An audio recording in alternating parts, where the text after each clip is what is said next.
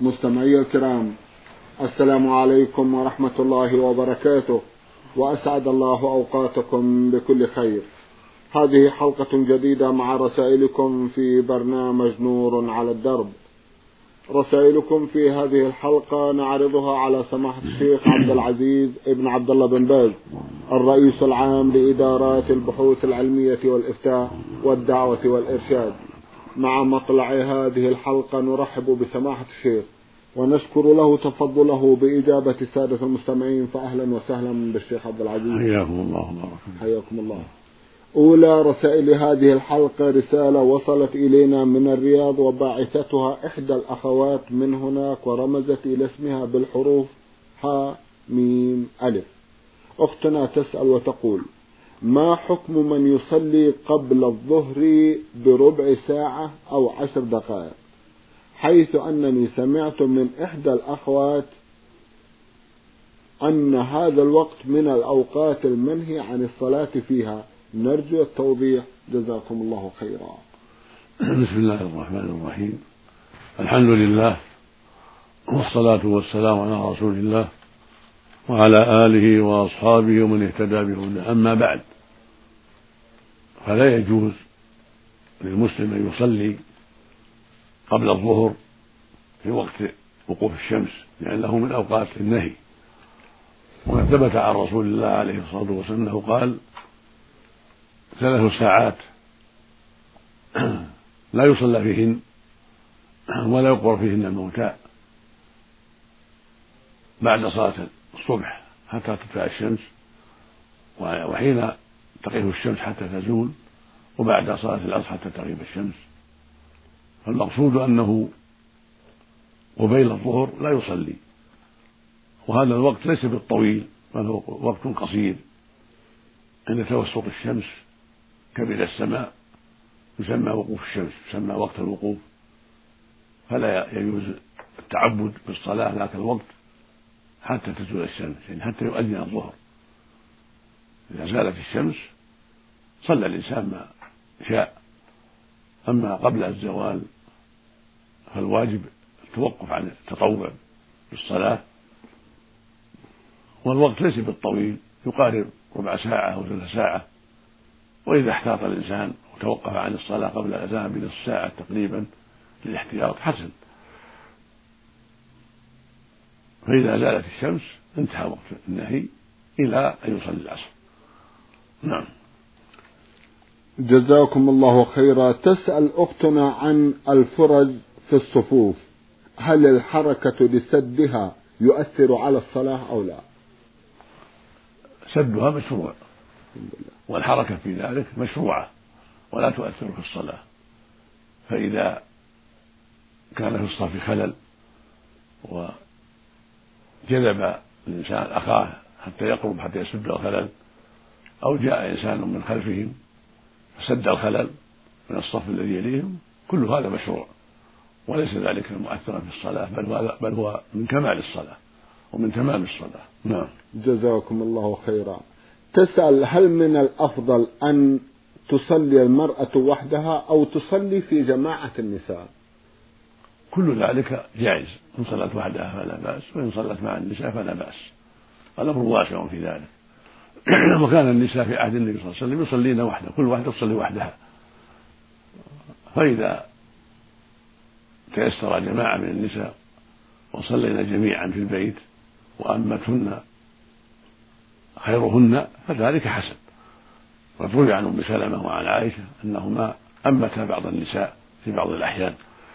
فالحاصل أنه لا بأس بأن تصلي في جماعة من النساء، وتكون الإمامة وسطهن، عن يمينها بعضهن وعن يسارها بعضهن، ترفع صوتها بالتكبير والقراءة في أوقات الجهر كالمغرب والعشاء والفجر، وتعمل كما يعمل الرجل، تكبر وترفع يديها إلى حذاء منكبيها أو أذنيها، وتقول بعد التكبير: سبحانك اللهم وبحمدك وتبارك اسمك وتعالى جدك ولا إله غيرك، أو تأتي بنوع من أنواع الاستفتاح الصحيحة الثابتة عن رسول الله عليه الصلاة والسلام، ثم تقول: أعوذ بالله من الشيطان الرجيم، ثم تسمي، ثم تقرأ الفاتحة، ثم تقرأ سورة معها،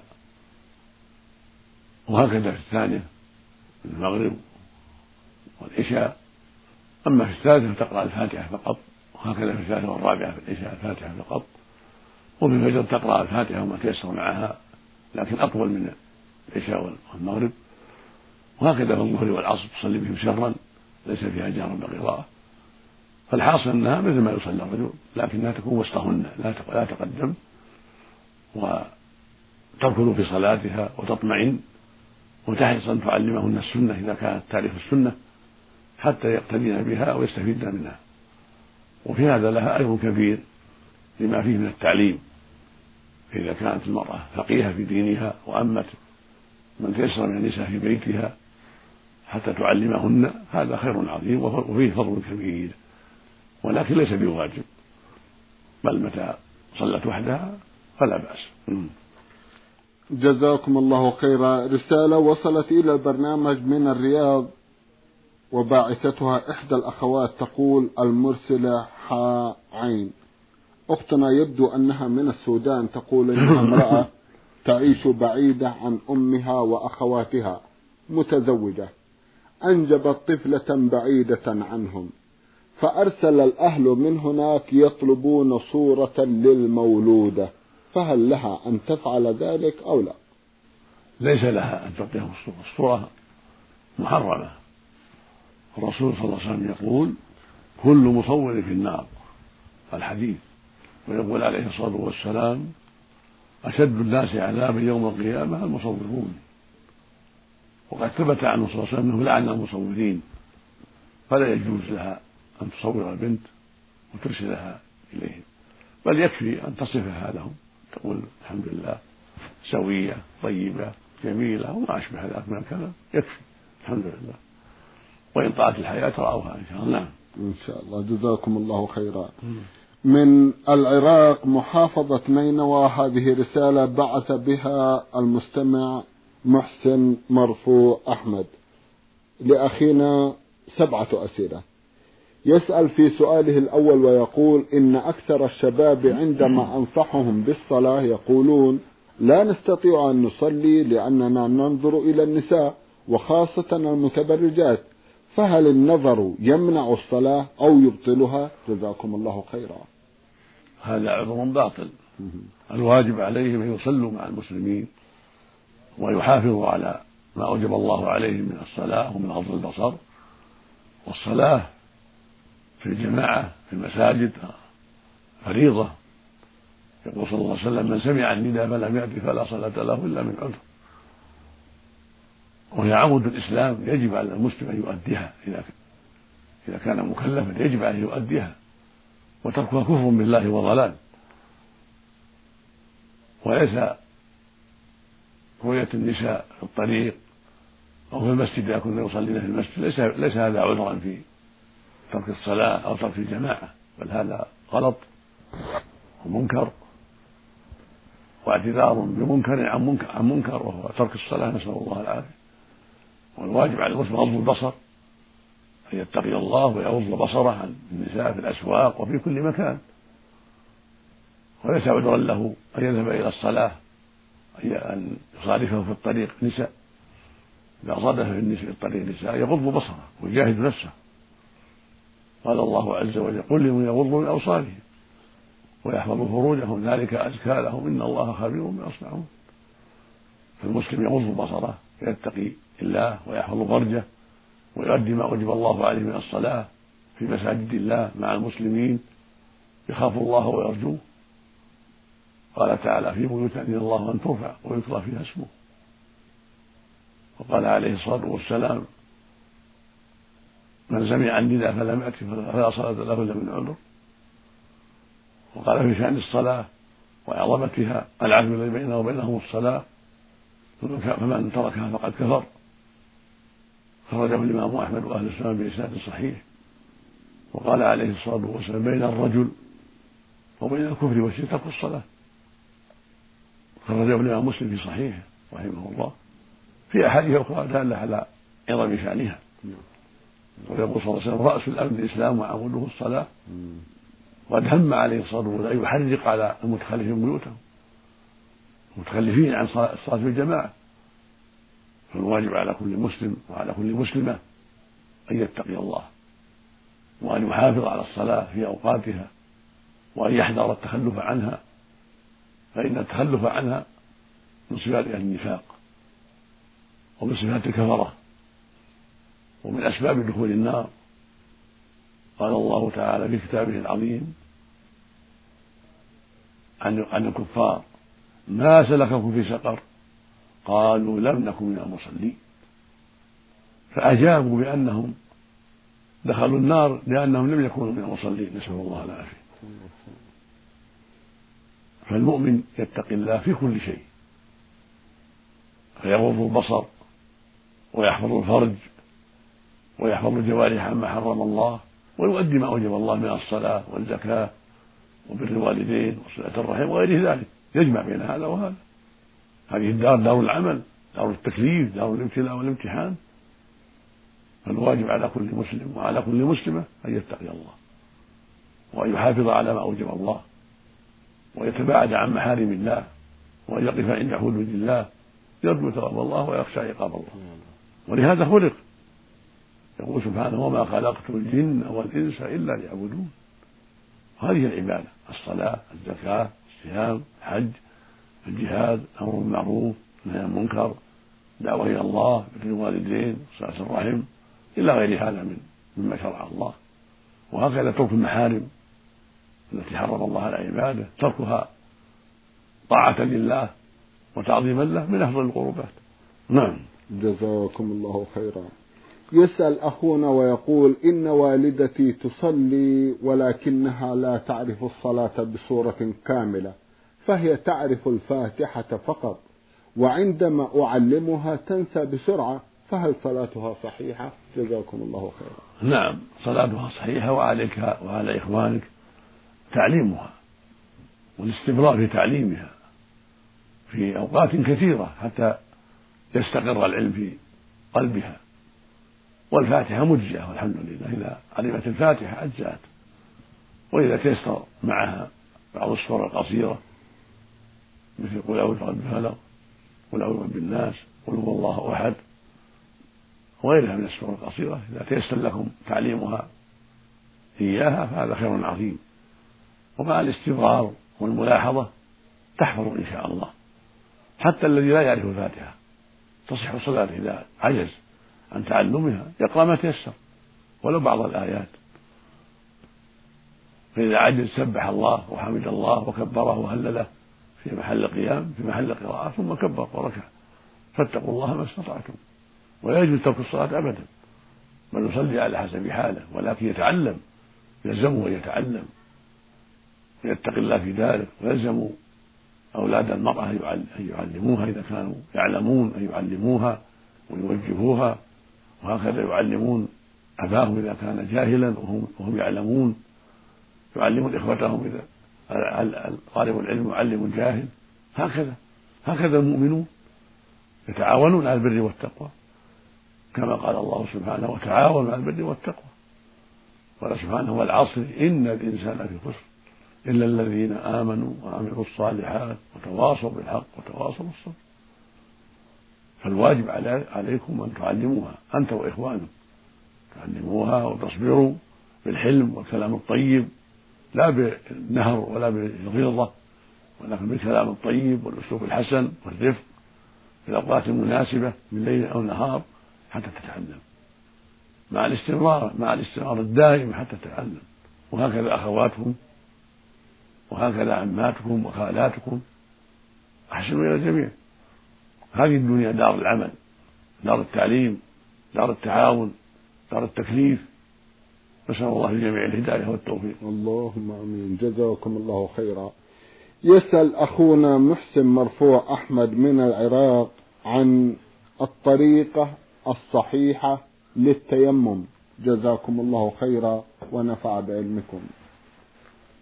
الطريقة الصحيحة بيّنها النبي صلى الله عليه وسلم في حديث عمار بن ياسر في الصحيحين، قال له: إنما يكفيك أن تقول بيديك هكذا، ثم ضرب بهما الأرض، ضرب بيديه الأرض بكفيه، ثم مسح بهما وجهه وكفيه، وهذا مطابق لقوله سبحانه فلم تجدوا ماء فتيمموا صعيدا طيبا فامسحوا بوجوهكم وايديكم منه. فاذا كان في السفر وليس عنده ماء او مريض لا يستطيع استعمال الماء ضرب بيديه كفيه الارض ضربه واحده ضربه خفيفه ثم مسح بهما وجهه كفيه، واذا علق بهما التراب كالنفخ نفخ فيهما ثم مسح بهما وجهه وكفيه، هكذا المشروع. يكفي ضربه واحده، ضربه واحده تكفي، هذا هو السنه. ولو ضرب ضربتين احداهما لوجهه والثانيه ليديه لا باس، لكن الافضل والسنه واحده كما في حديث عمار يضرب بهما الارض، او اذا كان عنده هنا فيه تراب او كيس او ما اشبه ذلك يضرب اليه التراب ثم يمسح بهما وجهه وكفيه. هذا هو التيمم الشرعي بالنية، بنية الطهارة، ويسمي الله وبسم الله كما يسميه الماء الوضوء. وإذا ضرب بيده التراب مسح بهما وجهه وكفيه ثم قال أشهد أن لا إله إلا الله وحده لا شريك له وأشهد أن محمدا عبده ورسوله اللهم اجعلني من التوابين واجعلني من الطاهرين كما يفعل في الماء، لأن هذا يقوم مقام الماء. وفق الله جميعا. اللهم امين، جزاكم الله خيرا. من اليمن الشمالي هذه رسالة وصلت إلى البرنامج من الأخت ميم عين ساء. أختنا لها جمع من الأسئلة، تسأل في سؤاله الأول وتقول: هل يجوز للمرأة أن تلبس ثوبا قصيرا أو خفيفا أمام محارمها؟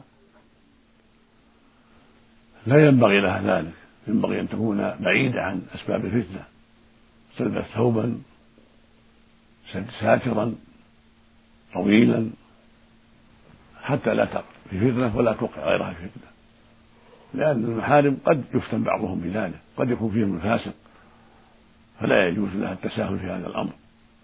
ينبغي لها أن تكون محتشمة بين محارمها من إخوة وأعمام وأخوال وأبناء، محتشمة تلبس الملابس الجيدة الحسنة الساترة غير القصيرة ابتعادا عن أسباب الفتنة. ولا مانع من أن يروا شيئا من رأسها، تكشف وجهها ويديها قدميها لا بأس، لكن مع التستر في بقية البدن بعدا عن الخطر والفتنة، ولا سيما في هذا العصر الذي قل فيه العلم وضعوه فيه الإيمان إلا من شاء الله، وكثرت فيه أسباب الفتنة. فينبغي المؤمنة أن تكون حريصة على التستر والحشمة حتى مع محارمها لئلا تقع في فتنة أو توقعهم في فتنة. رزق الله الجميع التوفيق والسلامة. نعم، اللهم آمين، جزاكم الله خيرا. تسأل أختنا وتقول: بالنسبة لطلاء الأظافر سمعت أن المرأة إذا وضعته على أظافرها وهي طاهر جاز لها أن تصلي وإن انتقض الوضوء بعد ذلك، فنريد الجواب الصحيح بارك الله فيكم.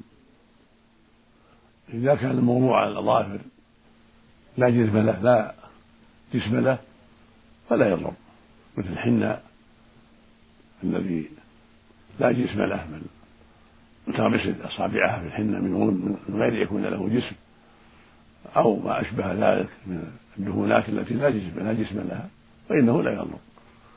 إذا توضأت ثم انتقضت الطهارة وعادت الوضوء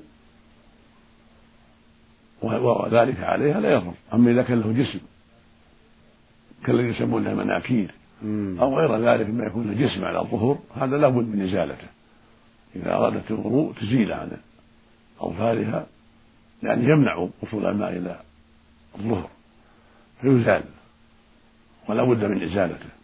كما لو كان على ذراعها عجين أو طين يزال، هكذا على رجلها أو وجهها يزال. فهكذا ما كان على الأظافر من الشيء له جسم من عجين أو مناكير أو قطعة من الحنة لها جرم أو ما أشبه لا يزال. أما مجرد الصبغ صبغ الحنة فيه أظفارها صار له أثر صفرة حمرة أو غير ذلك من الأصباغ لا يضر هذا لأنه لا جسم له. نعم. أختنا تقول: هل للمرأة أن تتزين بالحنة وهي في أيام عذرها؟ لها تستعمل الحنة في أيام الحيض في أيام النفاس، لها أن تستعمل إذا كانت ليست محادة، ليست في عدة متوفى عنها، إذا كانت في الأهلية ليست في عدة من متوفى عنه من زوج متوفى فلا بأس تستعمل الحنة في حال حيضها أو في حال نفاسها لا يضر ولو أنها غير طاهرة. نعم. جزاكم الله خيرا. تقول أختنا: أنا فتاة مؤمنة ولله الحمد، لي أخ متزوج ووالده هو الذي يصرف عليه لأن أخي هذا لا يزال يدرس في الثانوية، والمصروف الذي يعطيه والده قد لا يكفيه، فهل يجوز لي أن أدفع له الزكاة؟ ليس لك أن تدفعي له الزكاة، بل عليه أن يطالب أباه بحاجته أو يقتصد، لأن هذا قد يفضي إلى تساهل أو إسراف. نعم. فينبغي في مثل هذا إرشاده إلى الاقتصاد أو سؤال أبيه باللطف والكلام الطيب الزيادة التي تحتاجها. أما أنت فادفعي الزكاة إلى من تعرفي أنه محتاج وفقير ولا تسهلي فيها، والولد في إمكانه أن يتصل بأبيه ويطلب منه الزيادة أو يقتصد في النفقة. نعم. جزاكم الله خيرا. هل للفتاة غير المتزوجة أن تتزين وتضع على وجهها المكياج إذا كانت لا تخرج ولا تقابل الرجال الأجانب؟ نعم، لها أن تتزين في بيتها عند أهلها لا بأس، تضع زينة المعتادة في ملابس وتنظيف الوجه وغير ذلك، وربما جاء من يخطبها فيراها على حالة حسنة، ربما تأتي امرأة تخطبها لغيرها، تخطبها لابنها أو لأخيها أو كذا فتراها في حالة حسنة. المقصود أنه لا بأس بالتزين بالملابس وغير الملابس في بيتها بين أهلها وبين نسائها من دون أن تظهر ذلك لغير محارمها، فلا بأس بها، لا بأس بها لا ولا حرج. نعم. جزاكم الله خيرا. من جدة الأخت أم محمد هضيان بعثت تسأل مجموعة من الأسئلة، فتقول: أنا طالبة في المدرسة، فهل يجوز تأخير صلاة الظهر إلى حين الرجوع إلى المنزل، علما بأن الساعة قد تكون 1:15؟ لا حرج في ذلك، اشتغلت بالدراسة ولا يتيسر لها أداء الصلاة في أول وقت لا حرج، يعني وقت الظهر بحمد الله متسع، فإذا كانت تصل إلى بيتها قبل انتهاء الوقت فلا بأس بها، وإن صلتها في أول وقت فهو أفضل إذا تيسر ذلك. تقول إنها طالبة كما ذكرت في المدرسة، وعندما تريد أن تتوضأ لا يرتفع ثوبها إلى ما فوق المرفق نظرا لضيق الكم، فهل لها أن تمسح؟ ليس لها ذلك، وليس لها لبس ضيق، هذا لا يجوز، بل عليها أن تلبس لباسا يمكن حصره عن مرفقها حتى تغسل المرفق، والمرفق من الذراع لا بد منه، لا بد أن تغسل ذراعها مع المرفق، والواجب عليها ترك هذا الضيق وأن تلبس لباسا تستطيع معه غسل مرافقها. نعم، نسأل الله الهداية للجميع. اللهم آمين. عم الوالدة وخالها هل هم من محارمها؟ نعم، عمها وخالها من محارمها، قاعدة المحرم كل من تحرم عليه بنسب كخالها وعمها وأبيها أو سبب كالرضاع أو المصاهرة كأب الزوج وابن الزوج أو لهم المحارم، فالخال من المحارم والعم من المحارم، وإن كان خال أبيها وإن كان خال أمها وإن كان عم أبيها وعم أمها، فإن عم أبيها عم لها وعم أمها عم لها، وهكذا خال أبيها وخال أمها أخوالا لها، فهم محارم وإن علوا، كأخي جدها وأخي جدتها هم أخوالا لها وأمام. نعم. نويت إن استيقظت في منتصف الليل لأصلي الوتر وعندما استيقظت مبكرا صليت قبل أن أصلي الوتر، لكن أخذني الوقت قبل أن أصلي الوتر فأذن الفجر، فهل أصلي الوتر بعد دخول صلاة الفجر أو أصلي الفجر وأترك الوتر لما بعد الصلاة؟ إذا أذن الفجر ولم يوتر الإنسان أخر إلى الضحى، إلى الضحى بعد ارتفاع الشمس وصلي ما تيسر، وصلي اثنتين أو أربعة، اثنتين. فإذا كانت عادته ثلاثا ولم يصليها صلىها الضحى أربعا تسليمتين، وإذا كانت عادته خمسا فلم يتيسر له فعلها في الليل صلىها الضحى ستا في ثلاث تسليمات، وهكذا. كان عليه الصلاة والسلام في الغالب يوتر بإحدى عشرة، فإذا شغله مرض أو نوم صلىها من النار ثنتي عشرة، هكذا قالت عائشة رضي الله عنها، إن صلىها ثنتي عشرة إن ست تسليمات يسلم من كل اثنتين عليه الصلاة والسلام. هذا هو المشروع للأمة اقتداء به عليه الصلاة والسلام. نعم.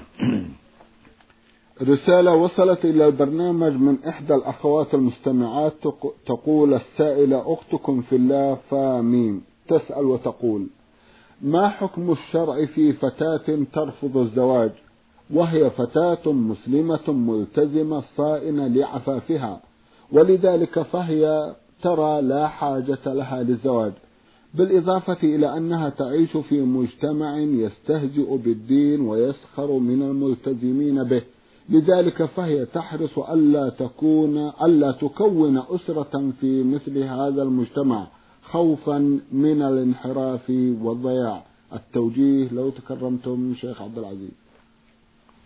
المشروع للمرأة والرجل هو الزواج، هذا هو المشروع للشباب والفتيات هو الزواج، لما فيه من إحصان الفرج وغض البصر وتكثير النسل وتكثير الأمة. وقد قال الله عز وجل في كتابه العظيم: وأنكحوا الأيام منكم والصالحين من عبادكم وإمائكم إن يكونوا فقراء يغنيهم الله من فضله. وقال النبي عليه الصلاة والسلام: يا معشر الشباب من استطاع من الباء فليتزوج فإنه أغض البصر وأحسن الفرج، ومن لم يستطع فعليه بالصوم فإنه له وجاء. وكان صلى الله عليه وسلم ينهى عن التبتل ويأمر بالزواج ويقول: تزوجوا الولود الودود فإني مكاثر بكم يوم القيامة. فالمشروع للشاب وللفتاة المبادرة بالزواج والحرص على الزواج كما أرشد إليه النبي عليه الصلاة والسلام وأمر به، وللمصالح التي سبق ذكرها. والجلوس بدون زواج فيه خطر عظيم، فلا يليق بالشاب وهو قادر أن يتأخر عن الزواج، ولا يليق بالفتاة أن تتأخر عن الزواج إذا خطبها الشخص المناسب. لكن إذا كان لها عذر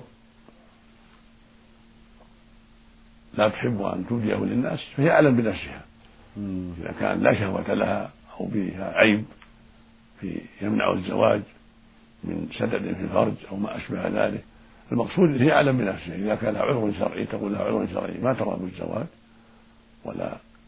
ولا تريده فهي أعلم بنفسها، لكن ما دام أنها ليس بها مانع فإن السنة لها والمشروع لها أن تبادر بالزواج إذا كان الخاطب كفءا مناسبا في دينه.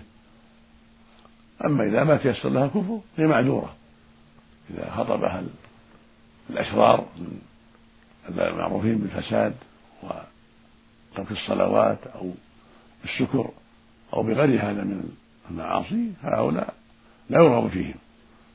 والكافر تارك الصلاة لا يجوز له نكاح مسلمة. المقصود إذا خطبها كفء فمشروع لها أن تبادر وأن ترحب بذلك ولا تبقى عانسة من الزواج لما في هذا من الخطر ولما في ذلك من مخالفة السنة. أما إن كان لها عذر شرعي تعرفه من نفسها فيعلم من نفسها، أو لم يتيسر لها خاطب يصلح لها، لأن الجو والمجتمع عاجل مجتمع فاسد لم تجد فيه من يصلح لأن تزوج فهي معذورة. الله المستعان. نعم. الله المستعان. جزاكم الله خيرا. السؤال الأخير لأختنا تقول فيه: ما حكم الشرع في من يعطي للفقراء أو يتبرع من مال أبيه أو يعطي من يطلب حاجة من البيت دون أن يخبر أباه أو أمه وهو لا يعلم أنهم هل سيوافقون أو لا؟ ليس له أن يتصرف إلا بإذن صاحب المال. كان المال من أمه يستأذنها، وإن كان المال من مال أبيه يستأذن أباه، إلا ما كان معروفا بينهم أنه لا بأس به كفضل الطعام وأشبه ذلك مما جرت العادة بأنه يصرف في الفقراء فلا بأس. أما الشيء الذي لم تجد العادة بينهم أنه يخرج إلا بإذن فإنه يستأذن، والشيء الذي جرت العادة بأنه لا يحتاج إلى إذن لا يحتاج إلى إذن. والناس يختلفون في العرف، البلاد والقرى والبوادي يختلفوا في هذا. فإذا كان يعرف الولد أن من عرف أبيه وأمه أنهما لا يمانعان في الصدقة بهذا الشيء الذي فعله فلا بأس، وإذا كان يشك في ذلك فليستأذن. كان مال أمه يستأذنها وإن كان مال أبيه يستأذنه، وليس له يتصرف إلا بإذنهما فيما لا يعلم أنهما يسمحان به. والله المستعان. الله المستعان. جزاكم الله خيرا. سماحة الشيخ، في الختام أتوجه لكم بالشكر الجزيل بعد شكر الله سبحانه وتعالى على تفضلكم بإجابة السادة المستمعين، وآمل أن يتجدد اللقاء وأنتم على خير. مستمعي الكرام، كان لقاؤنا في هذه الحلقة مع سماحة الشيخ عبدالعزيز ابن عبدالله بن باز، الرئيس العام لإدارات البحوث العلمية والإفتاء والدعوة والإرشاد. شكرا لمتابعتكم.